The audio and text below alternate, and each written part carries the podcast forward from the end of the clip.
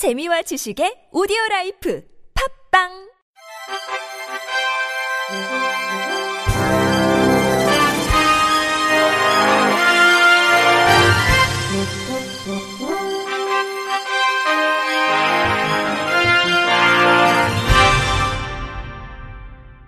청취자 여러분 안녕하십니까? 11월 20일 월요일 KBIC 뉴스입니다. 2017 울산 세계 장애인 배드민턴 선수권 대회가 오늘 공식 훈련을 시작으로 26일까지 울산 동천체육관에서 개최됩니다.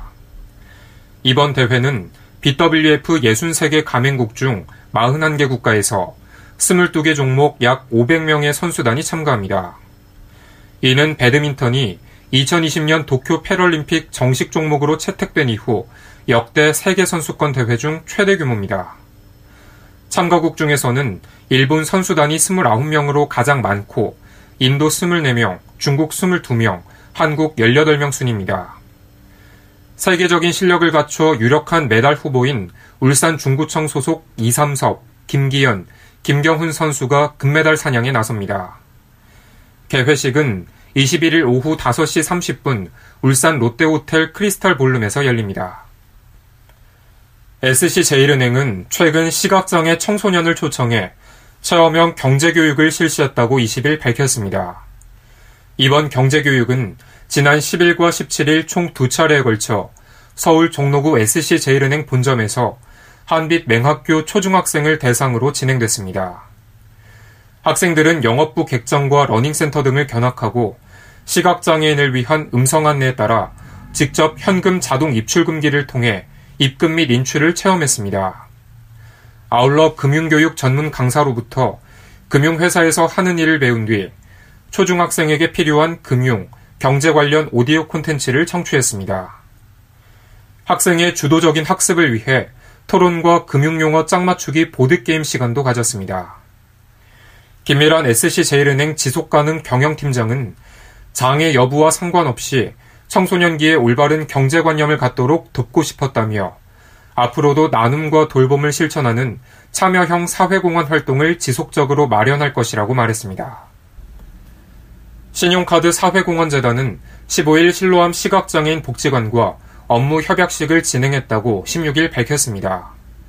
재단은 KB 국민카드와 협력해 시각장애 청소년의 재미있는 경제교육을 위한 촉각교재 제작, 보급 사업을 위해 카드사 소멸 포인트로 조성된 사업기금 2천만 원을 지원합니다.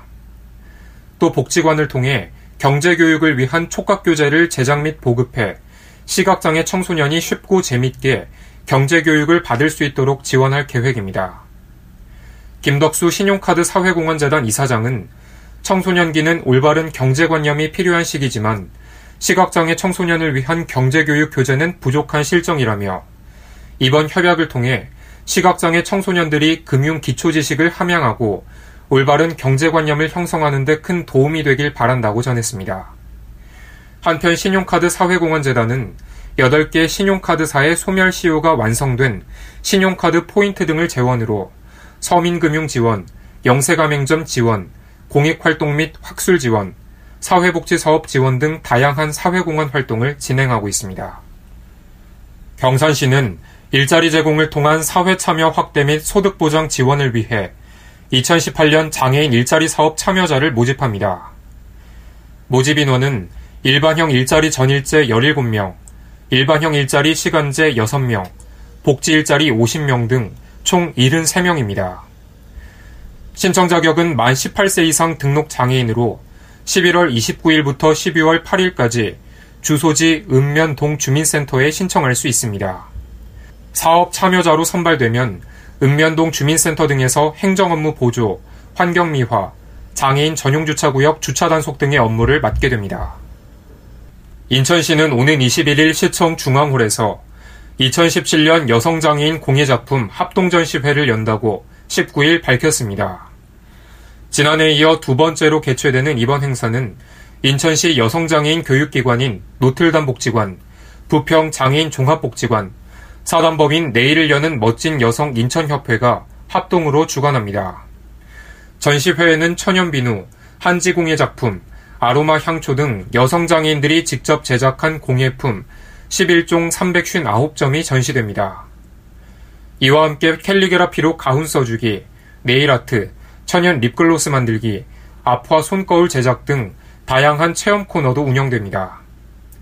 시 관계자는 장애인과 비장애인이 함께 어울리는 뜻깊은 행사라며 시에서도 다양한 시책을 통해 여성 장애인들이 일상에서 행복한 꿈을 꾸며 사회와 소통하는 기회를 마련하겠다고 전했습니다.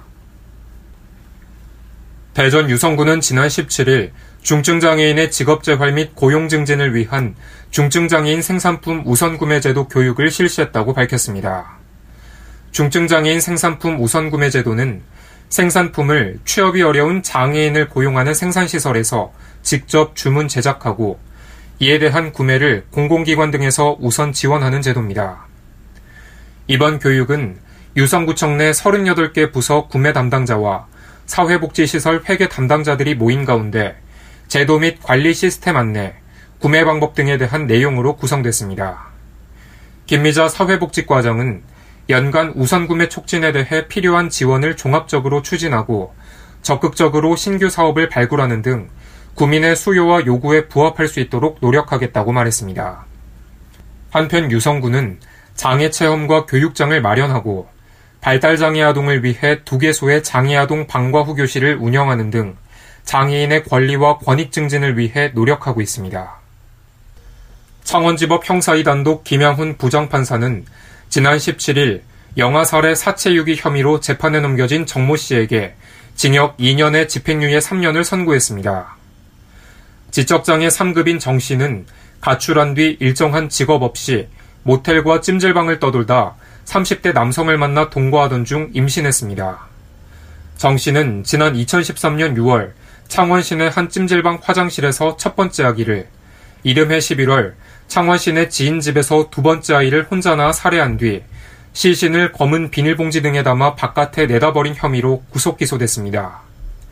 재판부는 정 씨가 임신과 출산 과정, 범행을 구체적 합리적 설명이 가능할 정도로 자백했고 증거 역시 이를 뒷받침한다며 공소 사실을 모두 인정했습니다.